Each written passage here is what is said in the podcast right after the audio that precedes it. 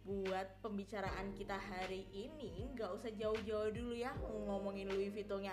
Dewan Perempongan Rakyat Daerah di negara rempong kita tercinta ini. Pasti di luar sana udah banyak banget yang ngejulitin dan berandai-andai Kapan ngumpulin uang buat beli satu kolor yang harganya 17 juta. Nih FYI aja nih ya.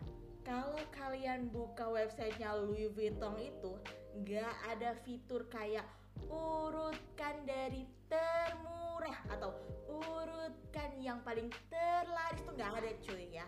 Bukan buat mental miskin yang mau sarapan aja nyari recehan di saku celana buat nasi uduk 5000 Aduh itu mah gue banget ya. Oke balik ke pembahasan kita yang akan membahas bahkan gak ada nyambungnya dengan opening kita yang mengenai baju mehong beserta keresahannya ya guys Yang mau kita bahas hari ini adalah salah satu aib adik gue oke okay?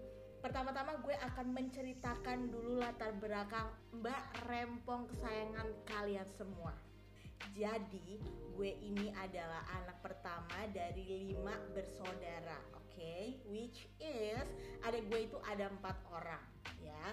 Adik gue yang pertama itu namanya Bim.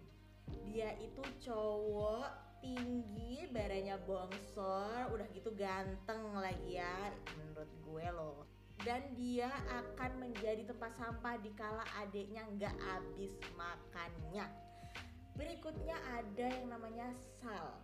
Dia ini anak tengah yang hidupnya kasihan banget. Dia itu nggak punya power apa-apa di rumah bahkan nggak bisa ngatur dua adiknya yang di bawahnya dia itu. Sebenarnya anaknya cantik, agak sedikit sembok. Cuman sayangnya dia itu lebih pendek daripada adik gue berikutnya yang namanya Nabil.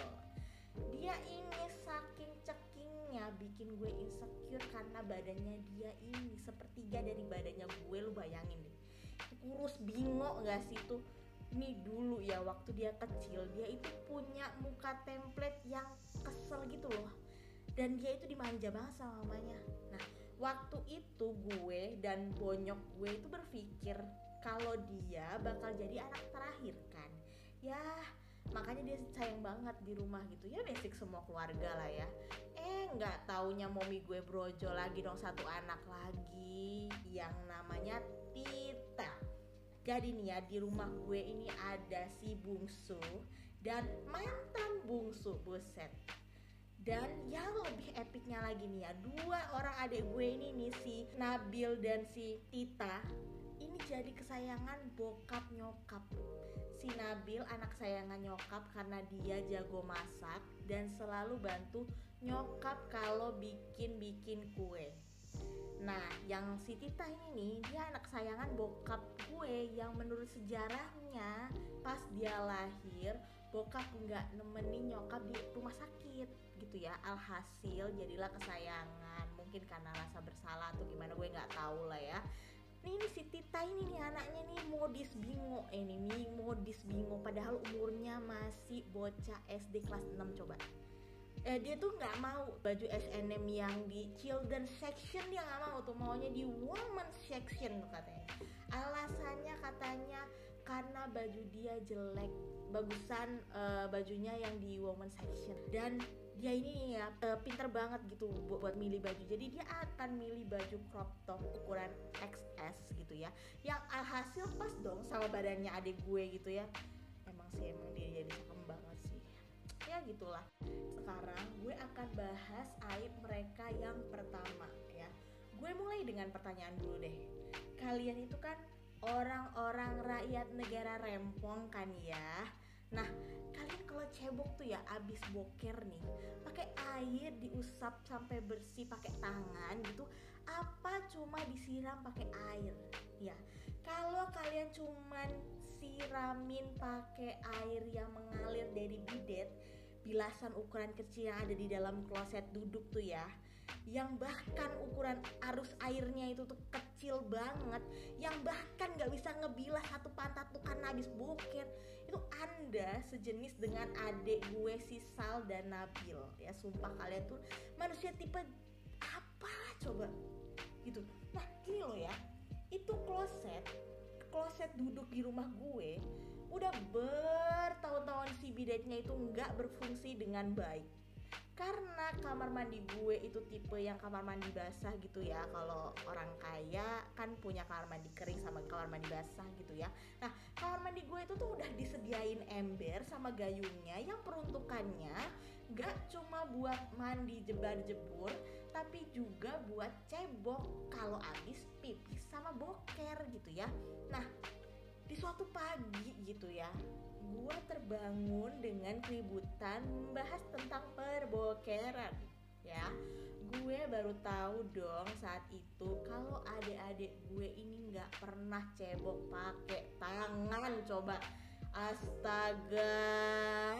Itu itu tangan sih emang terhindar dari sisa-sisa kotoran ya. Iya bener. Tapi kan matanya kan nggak jelas ya udah bersih apa belum gitu. Oke lah mungkin uh, kalian berpikir ya gue juga sama keles nggak mau cebok pakai tangan soalnya kuku-kuku gue kan habis dipasang akrilik 10 cm gitu kan ya. Cuma nih yang gue nggak terima nih ya nih ya. Selain mereka bilang kalau mereka nggak mau cebok uh, pakai tangan karena jijik ya nih gue tuh ya waktu mereka masih piyik ya masih usia umur 0 tahun. Udah gue cebokin tuh mereka tiap abis boker gitu pakai tangan gue saya bersih. Coba ya Allah suwe nggak tuh? Tuh ya jadi apa artinya pengorbanan tangan gue selama ini bagi mereka? Ya Allah nih kadang-kadang nih di rumah ya nih gue masih uh, ngeledek mereka gitu ya. Kalau habis boker gitu ya habis keluar dari toilet terus gue bilang eh si tukang cebok pakai tangan. Itu udah bersih apa belum tuh pantatnya? Iya dong wajar dong. E, eh, gue kan meragukan kebersihan pantatnya. Jangan-jangan selama ini bau-bau yang berseliweran di sekitar gue itu bau pantatnya lagi karena nggak bersih. Ya kan gue nggak tahu kan ya. Ya susah dikit nggak apa-apa lah. Ya begitulah keresahan Mbak Rempong di rumah ya jadi uh, kita sudahi dulu kita selesaikan pembicaraan tentang aib adik gue mengenai perpantatan ya. Jadi terima kasih udah dengerin curhatan Mbak Rempong ini dan sampai jumpa di perjulitan dan pergibahan duniawi berikutnya. Bye bye